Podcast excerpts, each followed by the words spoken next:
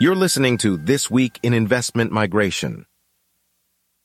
Following a 90% reduction in applications for Malaysia's MM2H program since its relaunch under new rules last year, the government has proposed dividing the scheme into platinum, silver, and bronze categories. The MM2H Consultants Association, meanwhile, is calling for the government to merge the MM2H with the newer but equally unsuccessful PVIP. Both programs are under review by the country's new government, which has promised to make the rules more flexible.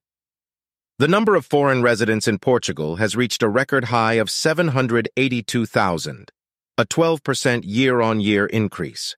Only 0.9% of the new residence permits issued last year were for golden visa investors, an observation that, according to Lisbon-based immigration lawyer Inez Azevedo, bolsters the argument that the pressure on real estate is not due to golden visa approvals, but to the general increase of foreigners in the country. Canada will henceforth prioritize startup visa applicants who have financial backing and have been nominated by incubators, venture capital, and angel investor groups.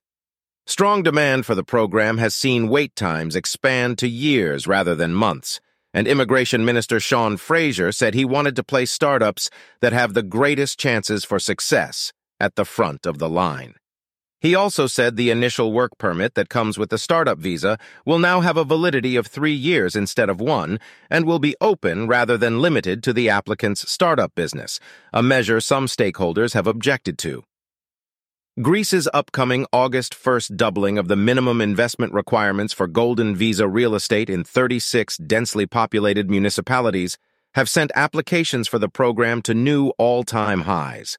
In the last six months, it has received three times as many applications as in the preceding six months. While the government's processing capacity has also expanded, it has been unable to keep pace with the sharp increase in applications, resulting in a backlog that now affects some 16,000 people. The unprocessed files, if approved, are worth more than 1.5 billion euros in investments.